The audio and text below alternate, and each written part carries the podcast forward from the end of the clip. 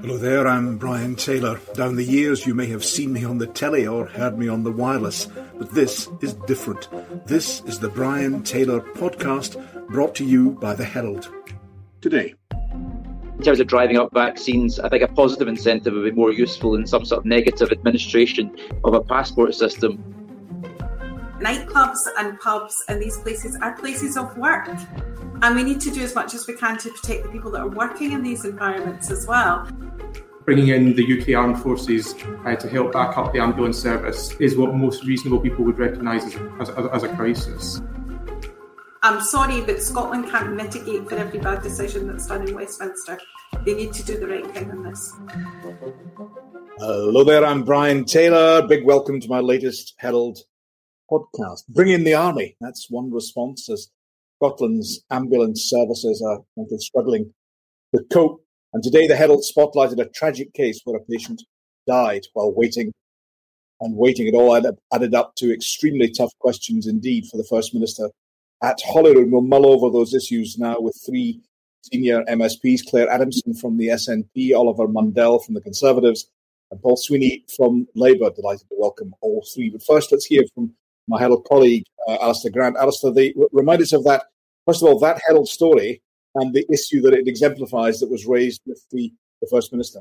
Yeah, so as you say, there's a story on the front page of the, uh, the Herald today, written by my colleague Helen McArdle, the Herald's health correspondent um, about 65 year old Gerard Brown who, from Glasgow who died following a 40 hour wait for an ambulance after being found collapsed at his home.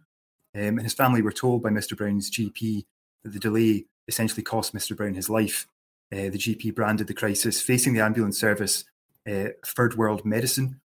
Uh, probably worth saying there's an investigation into this underway at the moment as well.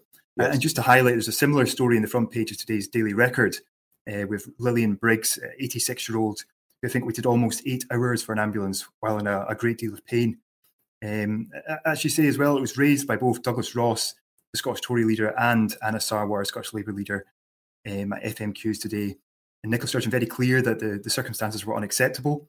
Mm. As you touched on as well, saying that the Scottish Government is looking at requesting what she called targeted military assistance for the ambulance yeah. service. And I think it's worth saying as well, it was one of those FMQs where when Douglas Ross first brought it up, there was just absolute silence in the chamber just that kind of feeling of a very, very heavy atmosphere. And I think just looking at Humza Yousaf, the health secretary's body language, I think it was quite uncomfortable for him and for the government as well.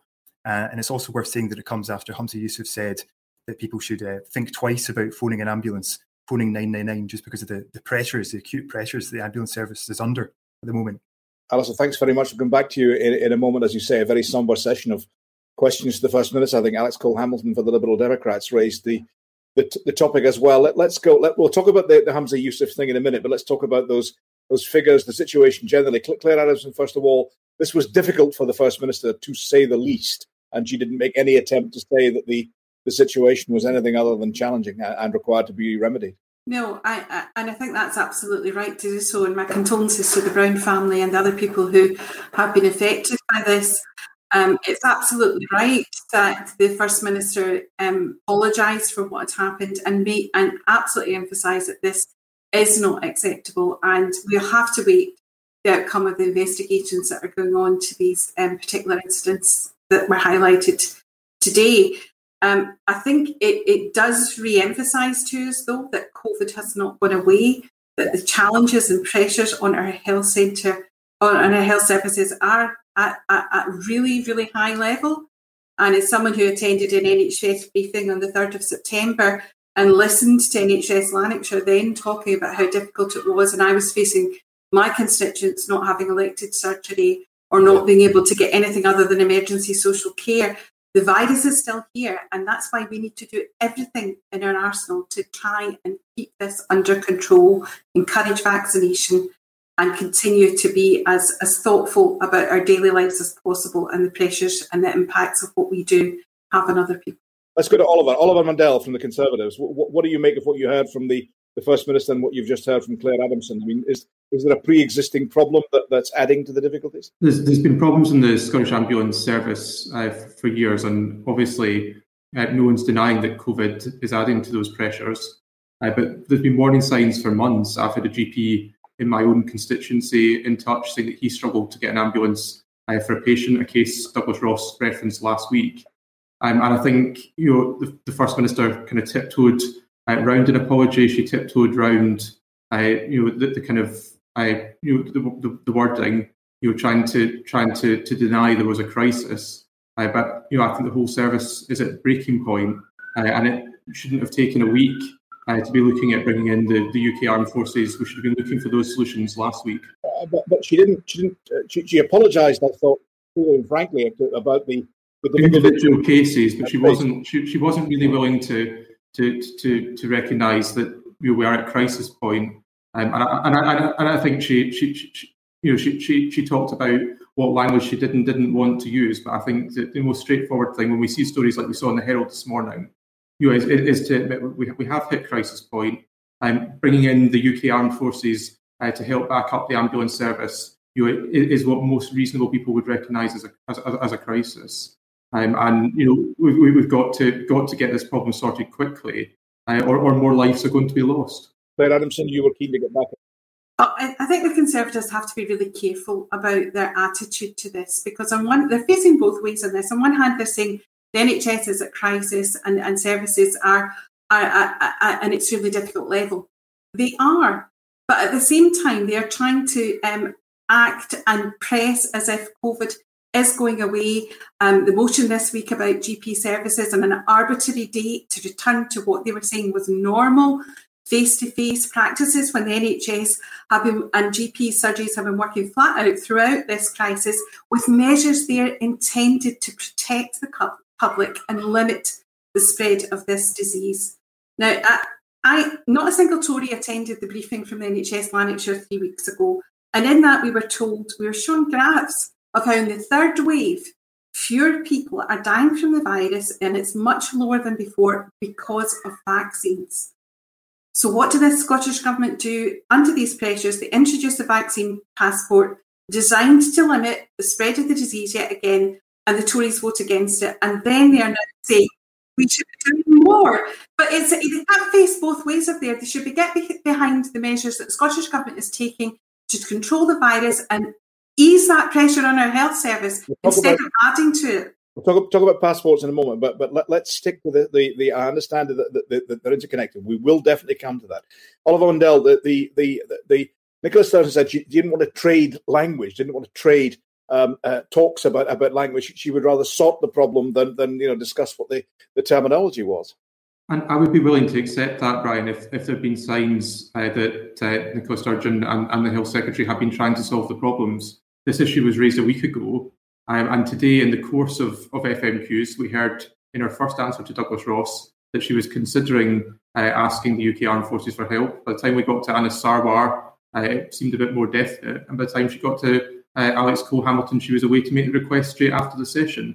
It just seems uh, on this issue and on so many issues, uh, the Scottish Government are reactive. We're uh, 18 months into the pandemic. We knew uh, we, we, knew these issues were building. Um, and they've acted, in, in my view, uh, too slowly. They're not listening to the unions. They're not listening to frontline staff. They're not listening to opposition politicians. and you know, I, I think we need to uh, get real and, and, and, accept we are at crisis point, and that requires a different type of uh, that requires a different type of response. And that language, I think, does up the urgency uh, to get things sorted in these pressures in the system. And I'd say to Clare Adamson, I'd be more willing to accept, uh, you know, the, the, type of argument she was trying to make if, if the Scottish government got to test uh, and protect service uh, working efficiently, because alongside vaccination, the most important thing we can do uh, to, to suppress the virus and keep numbers down is take positive cases out of circulation.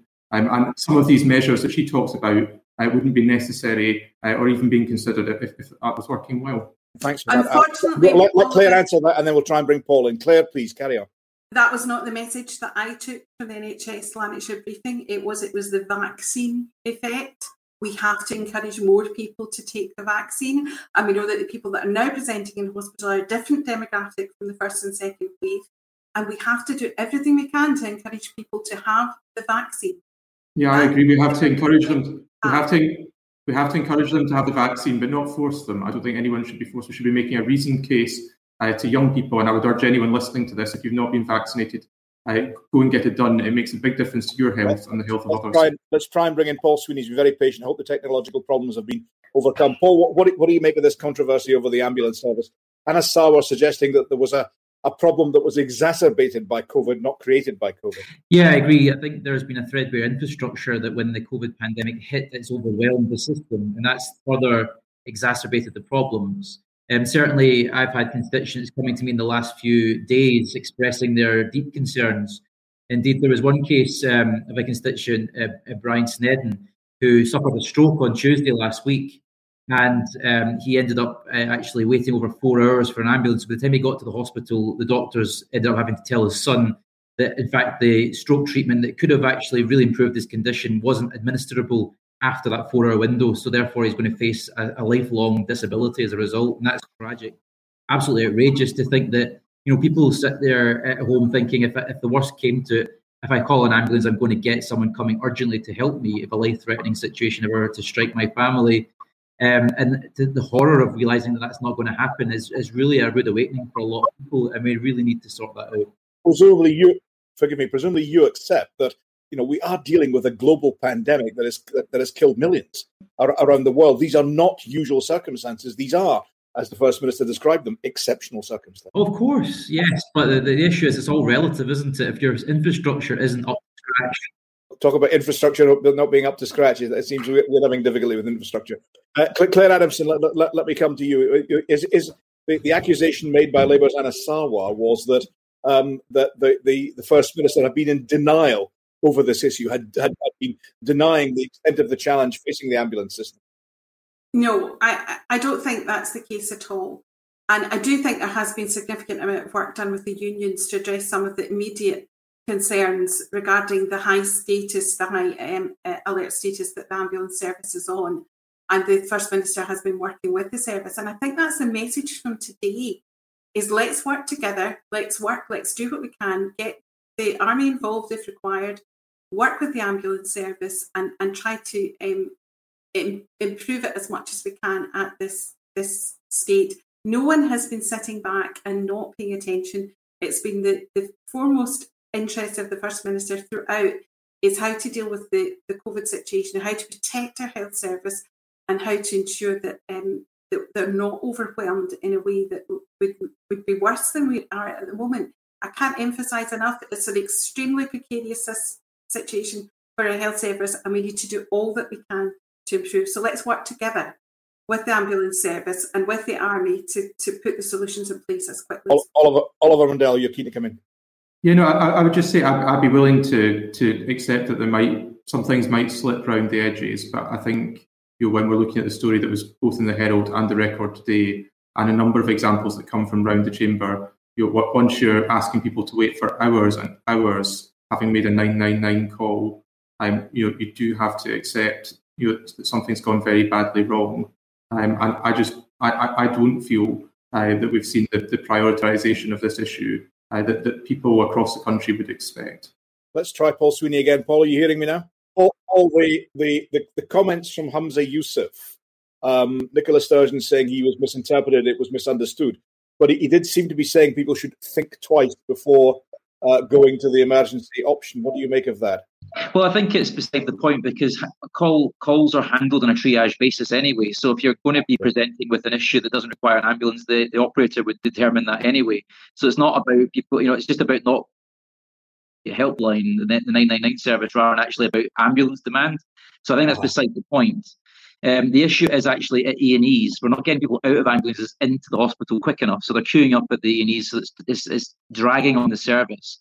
Um, that is the main issue, and that's where the capacity problems are lying.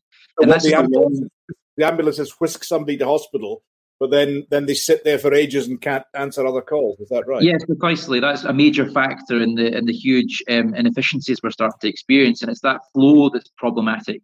Um, so it's not necessarily about the, the ambulances themselves; it's actually the, the, the, impact they're having when they actually get to the hospital. So presumably, then you would welcome this, this statement from the first minister that there's going to be a look at, at temporary admissions wards in in hospitals to try and remedy that problem? Well, I think it's certainly a factor that we need to, to, to, address, and that's that's definitely welcome. But what I think was problematic today was the seeming lack of a sense of urgency that we are going to wait for another week before we have further measures put in place. That's not good enough. We need the 24 um, sort of turnaround on this. It should be the only thing occupying the First Minister's attention today.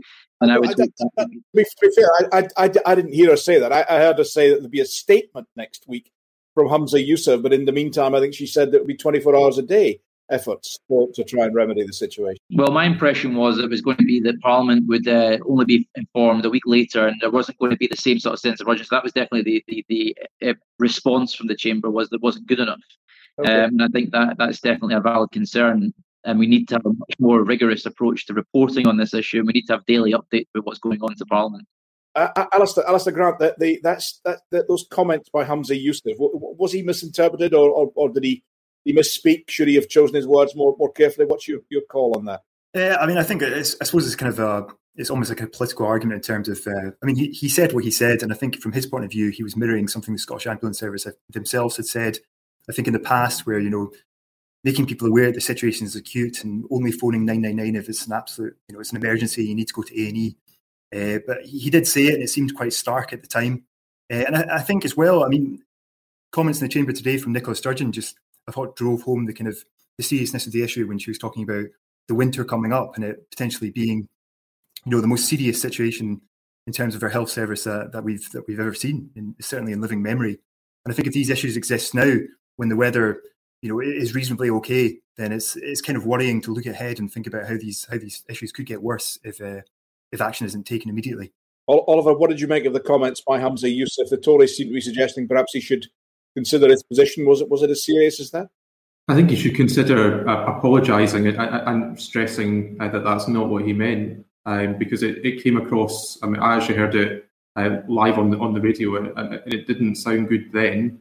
Um, and you know, I, I, think it was quite clear from the first minister's comments today that she didn't really want to uh, engage with that language. And it's not the first time in this pandemic uh, that uh, the health secretary's done a very poor job of communicating with the public um, or given out information that, that, that wasn't wasn't quite as it uh, as it as it should have been. And I think there's an important message uh, there. Um, you know, people don't pick up 999 and dial an ambulance uh, for, for, for trivial reasons. Um, and as Paul has said, you know, I, I, would suggest anyone who thinks they need an ambulance, you know, they, they, they, should continue doing that. And the person at the end of the line will do their very best uh, to, to, to manage uh, the pressures that are clearly there within the system. Thanks. Clare, Clare what about the, the, the, comment of the think twice comment? Would, could he have expressed it better to be to put it at the, at the minimum?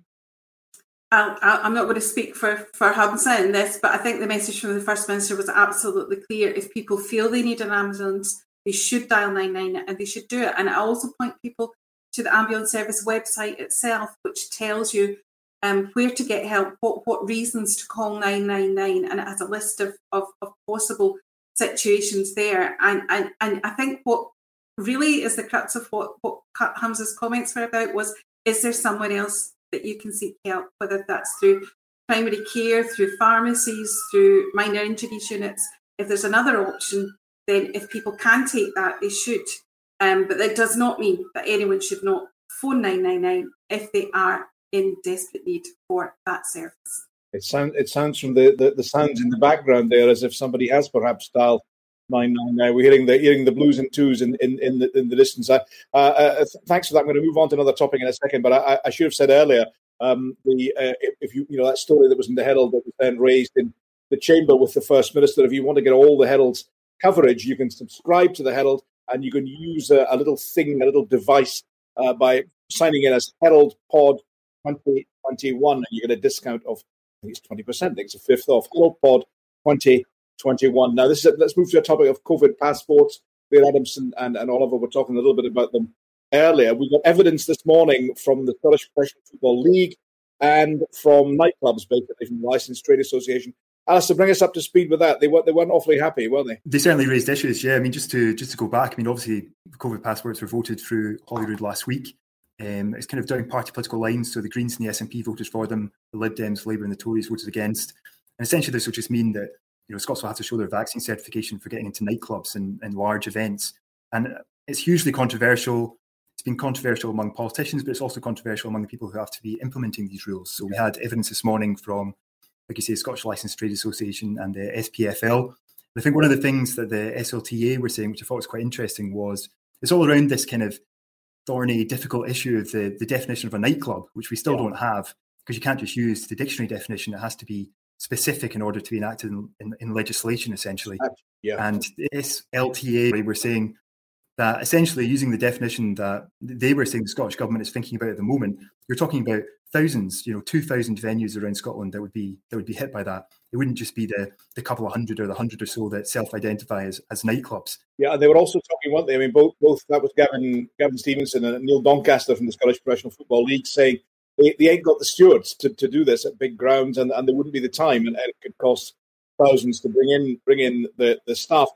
Thanks, Alistair. But hold, hold, hold on, hold those thoughts for a second. Paul Sweeney, what, what, what about this? I mean, it, it, okay, we hear about the practical problems. They're always teething troubles bringing something in. But if it drives, you were saying earlier, you need to get young people to take the vaccine. If this drives young people to get the vaccine, to get the certificate, isn't it a good idea? I don't think there's sufficient evidence to demonstrate that this particular measure drives up uh, vaccine uptake. I think what we're doing tried. it hasn't been tried yet. So you, you, well, you I think there, are, I think there's evidence uh, around the world that this uh, so far doesn't demonstrate convincingly that it happens. Also, I think we need to look at alternative measures that are less labour intensive and less inefficient. I think what we need to look at is perhaps positive alternatives. For example, why not offer people a small financial incentive to present for vaccination? For example, it'd be very straightforward to add that into the current system.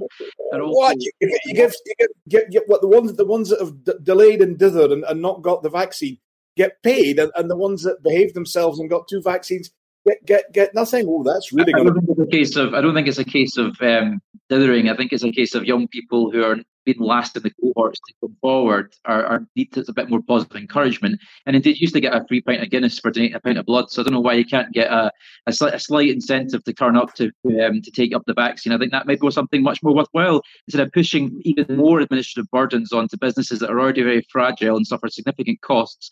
And as well as a state with limited bandwidth in terms of managing existing pressures on test and test and protect, which we already know is failing badly uh, we need to actually reinforce the resources into those systems, testing people, actually, which is more effective at suppressing the virus and making sure people are being regularly tested and that evidence is there. We know that the, just being double vaccinated doesn't make you immune from contracting the virus or being symptomatic or passing it on. So I think actually focusing our efforts on testing would increase our likelihood of suppression. And also in terms of driving up vaccines, I think a positive incentive would be more useful than some sort of negative administration of a passport system Okay, Clare Adamson, do you, you, think it's a good idea? I mean, your ministers were, were pretty sceptical before they introduced it. They, they, had, they almost had to convince themselves. Well, I don't think so. I think it was always reserved as something that would be looked at going forward. And I think the, um, in fact, the UK government have taken exactly that stance on it going forward. I think it is necessary, and I think if you yeah, look at the demographic, they've, they've, they've dumped the plan as unworkable. Well, I don't think it's unworkable. We've seen it um, applied in many EU countries. It is working and it is making an impact on controlling the virus. And I think when you look at, you know, we're talking now about people taking part in social events and everything, when we've just been talking about people who can't get elective surgery, who are delayed in health service, we have to look at the demographic of who's attending hospital. And we know it's it's a lower age group. It's mainly people who haven't been vaccinated, and that's the pressure on the health service right now. And I will do anything I can to ensure that that happens. So there's obstacles to be overcome.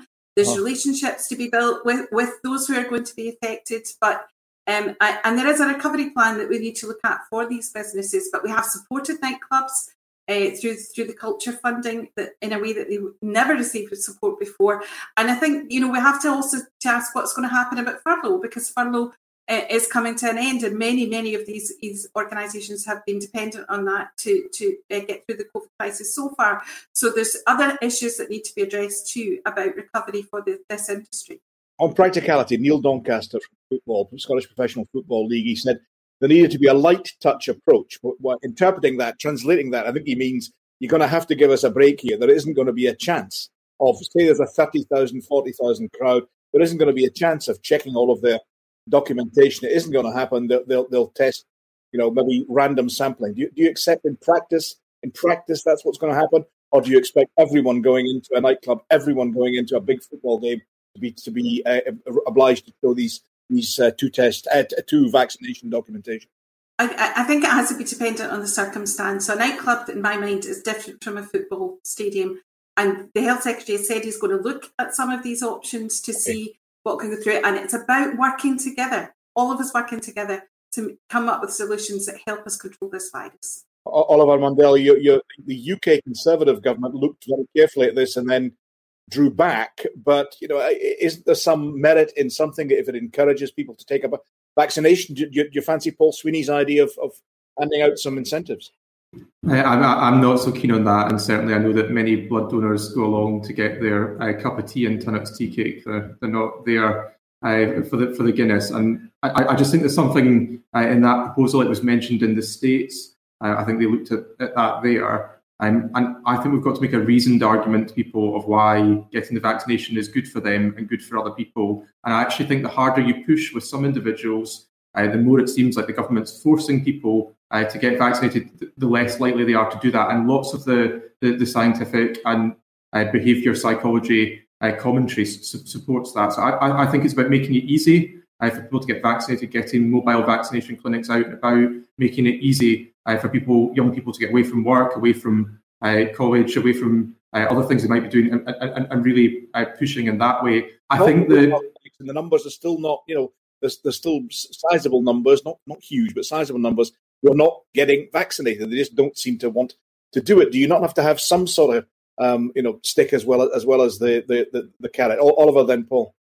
Well, I, I, I, think you've, you've you've got to uh, make that that reasoned argument. I don't think uh, we're not we don't live in a country where uh, we, we, do force people uh, to get vaccinated, um, and I think we, we should recognise the fact and and and, and uh, look at the you know as a positive uh, we've got a very high percentage of the adult population uh, vaccinated, um, and you know that's partly why I don't think that the vaccination passports uh, deliver exactly what uh, has been presented.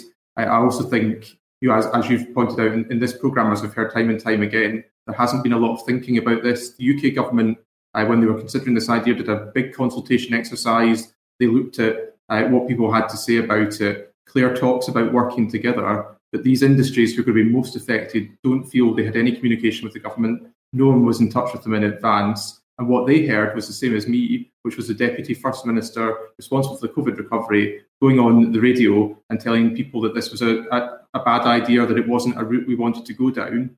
Um, and, and then going away for months and seemingly doing very little, then coming back to Parliament with a five page document and, and asking MSPs to, to back something which um, has, has turned out to be half baked and, and, and, full of flaws.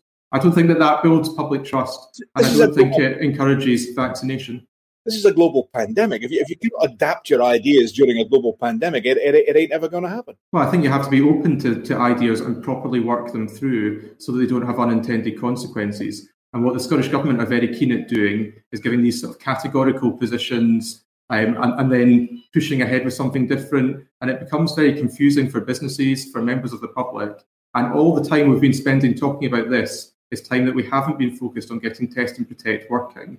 And as I said earlier, uh, the combination of encouraging people to get vaccinated and taking positive cases out of circulation is, is the only way to drive down cases. And some of the measures you know, that, that are being suggested um, and, and this particular proposal, I think, will turn out to have counterintuitive uh, you know, consequences, oh, really? uh, and, and, and I, I, don't think it, I, I, don't think it will deliver uh, the uptick in vaccination that, that, that, that people hope for, uh, and it will and it will. Hold on, Oliver. Are you saying you think it could make it worse rather than better?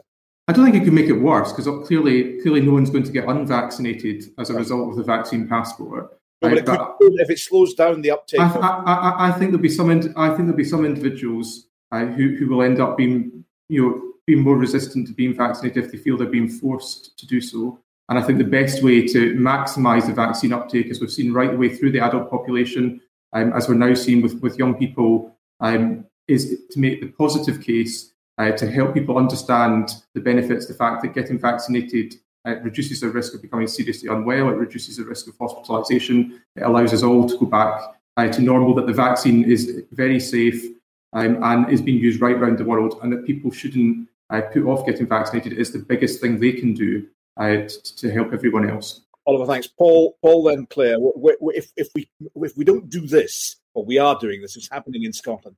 But if this doesn't necessarily work, what is it? Do we just persuade, cajole? Paul, what do we do? Clare, what do we do? Paul first. I, mean, I started open minded about this. I didn't come in with a fixed view about what the merits of it were. I listened to the arguments, I listened to the evidence. I wasn't convinced that this was the most effective and efficient means of delivering the outcome we, we all share, which is to get JAGs in arms as quickly as possible and to have comprehensive coverage of the population to reach herd immunity. We've successfully broken the link between death uh, and, and contracting the virus because the vast majority of deaths have occurred in age groups which are now pretty much entirely vaccinated. The issue is ill health in younger people who are unvaccinated. That's why we need to push that issue. And I'm not convinced that the vaccine passports will be the most effective means of doing it, especially given the finite resources available to the state. We're diverting man hours out of things that need to be focused on, like test and protect, to run another layer of bureaucracy. What we could do is look at other examples. In the 1950s, Glasgow ran a very successful anti TB x ray program, and it did it very successfully by offering positive incentives, prizes, various other positive incentives to get chest x rays to eliminate tuberculosis from Glasgow, which is one of the most effective public health campaigns in Scottish history. So let's actually learn from some of the examples we've done in the past to, to good effect. What, what sort of prizes could you get? I'm intrigued by these. Want and you want a fridge freezer or something, and then various other things. In the, in the, council ward, they get the highest rate of uh, X-rays, won special prizes for their local parks and things like that. So. Oh, uh, so there you go. Interesting. But, Clare, are you, are you, attracted by the idea of you know um, uh, uh, all, all must win and all must have prizes? I'm I'm not so sure, and and my my godmother was actually a nurse at the time that took part in that that that in Glasgow, but it's a long time ago. Um, if I can make maybe make the comparison to um, the smoking ban in pubs, because what we've not talked about as as well is that nightclubs and pubs and these places are places of work, and we need to do as much as we can to protect the people that are working in these environments as well. And I think you know at that time that was controversial for all of those reasons, but we wouldn't think to go back to a situation where someone in a nightclub was exposed to, to smoke in their workplace because it's less safe. And let's just think of the vaccine passports as making these places more safe.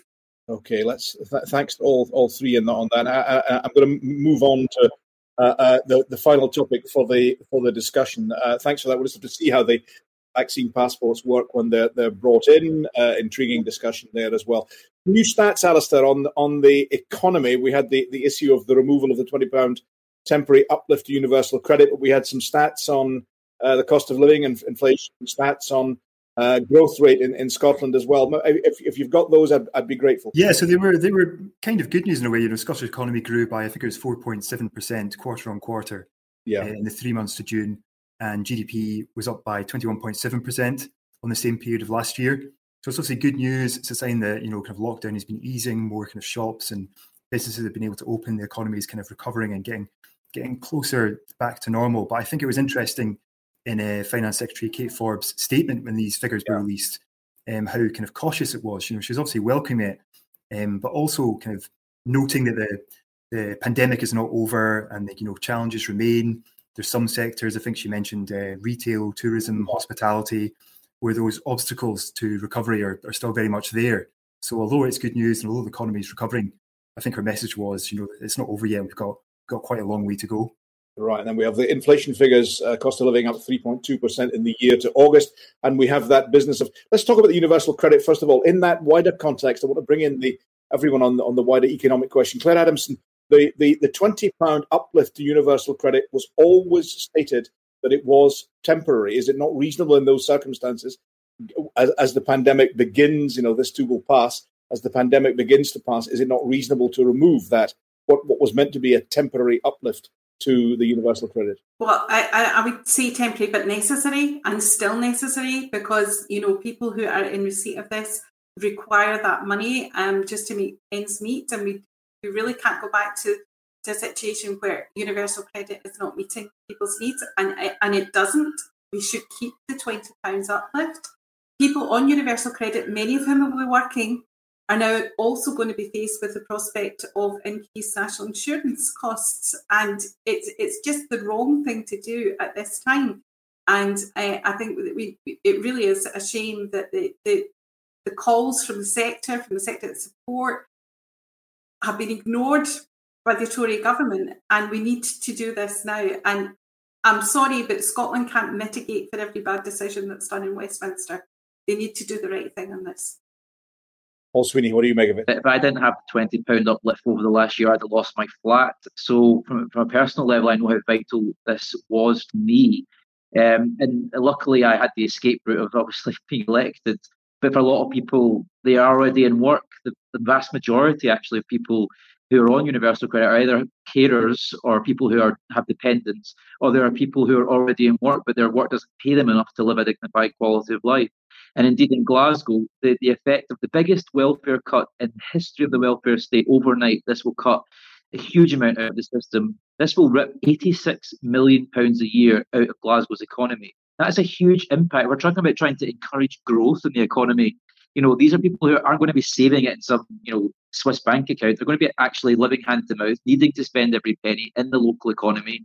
And that's what's the driver. If we're going to try and introduce stimulus to the economy, uh, to encourage growth. Surely that's one of the better ways of doing it to pump money into the welfare system, which can then flow into the wider economy.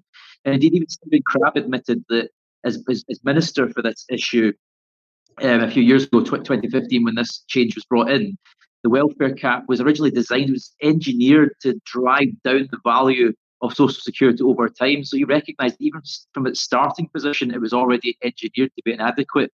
And the uplift was actually a way of correcting a, a historical error so why would you then rip it back out again? It's just at every level, it makes no sense to me. Oliver Mundell makes no sense, according to your critics there, that both Clare and, and Paul. Yeah, no, I, I, I hear what they've got to say, and I know that, that families right across the country are hard pressed. Uh, but as you said in, in the opening, you know, this was designed to be a temporary measure uh, there at the height of the pandemic. And you know, I think we do have to consider whether you know it, it's manageable in the long term. Um, and that, that's always about balancing balancing uh, things out. Uh, you know, Clare mentioned the fact that, that, that, taxes are going up. You know, we've we've uh, taken on an additional 400 uh, billion pounds worth of debt during the pandemic. Uh, this measure, uh, if made permanent, would cost an extra six billion pounds a year. And neither of these other parties will tell us where they want to find the money for that. Um, and I think we have to we, we, we have to think about what's fair to, to everyone. you know, in, in the tax and, and welfare welfare balance. Um, and, and I think that you know we're at a point where uh, certainly the labour market's uh, strengthening. Um, you know there are, are, are, early signs that the economy is starting to recover, and I think we're through in terms of the not necessarily in terms of the health, uh, but hopefully we're through the kind of financial uh, you know sort of, of crunch of, of, of the pandemic, and, and, and hopefully uh, we'll continue to see things improve if I if I may say, I'll, I'll, bring the others in, in a second, and I will put that point to them about where they would find that funding. But but if I may say so, Oliver, you don't sound exactly enthusiastic defending this this move. Would you prefer oh. it to have been deferred at the very least? I wouldn't have preferred it to be deferred. No, I think this is the right time. In an ideal world, Brian, I would have liked it to continue indefinitely. I would like you know there to be more support out there for everyone. Uh, but I, I'm, I'm you know, I'm not hiding from it. I, think this is the right decision. I, I fully support uh, the, the, UK government uh, in going ahead with it. And when I go back and speak to constituents uh, in Dumfriesshire, you know, I, I think most people recognise uh, that there is a need to balance, uh, you know, balance the, the kind of long-term financial issues and, and how much support we can provide through through the through the welfare system. So I, am positive that the decision's been made now, and I think it is the right time. Clare Adamson, what about that point? You need to balance the requirements of those who are taxpayers, those who are national insurance payers, those who are in work, those who are on pensions. You have to. It, it is a question of balance. No, it's a question of choice. Politics is all about choice and where you you use your money and where you raise your money. And this has been all wrong. Um, Brexit has had a terrible effect on the country. And um, far from seeing, you know, all the millions of pounds that were to come to the NHS on the side of a bus, they're now raising taxes to fund social care and health. Uh, this has been handled so badly by the um, UK government, and we just need to look at, at the money squandered on PP contracts that were dished out, you know, and, and the waste of money at the top. And the end, at the end of the day, they're making the poorest and most vulnerable people in our society pay for this. It's a matter of choice, not a matter of balance. I'll bring, I'll bring in Oliver in a minute. You were keen to come back in, but Paul Sweeney, what, what's your your take on this. Where would you find Oliver Mundell challenges you and, and, and Clare? Where would you find the estimated six billion pound cost of this project going forward? We're back to the old fallacy of the household budget is the same as the national economy, and I'm afraid this doesn't work like that. You're actually in a vicious cycle by ripping like hundreds of, if not billions of pounds out of the um, economy. Um, you're actually going to drive down tax revenues. You're actually going to militate against the very thing you're trying to sort out. You know, so actually by putting money in uh, to people who are always going to spend it, the marginal propensity to consume is always higher amongst poorer income households. You're actually going to reinforce tax revenues. So that's actually a, a fallacious argument, in my opinion, uh, from an economic point of view. But also, let's look at the incidence. I agree, taxes will have to rise, but where is it falling on the population? We've actually seen the Conservatives introduce a tax that will disproportionately fall on those who are working families are already trying struggling to meet ends meet, whilst billionaires, people are earning their money from asset wealth, are, are actually getting a tax cut in effect.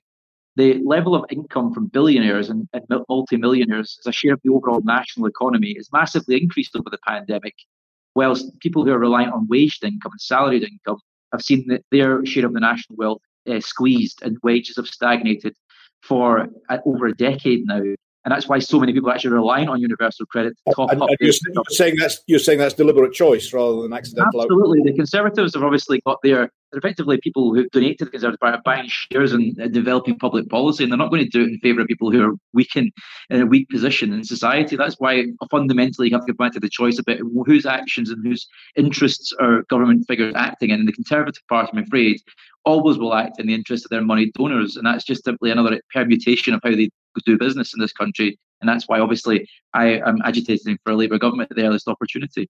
Oliver Mundell. Yeah, I, I was going to say, despite uh, all of that, uh, Brian, there's no sign from the polls that people in Scotland or across the UK are uh, joining Paul in, in, in, agitating for that Labour government.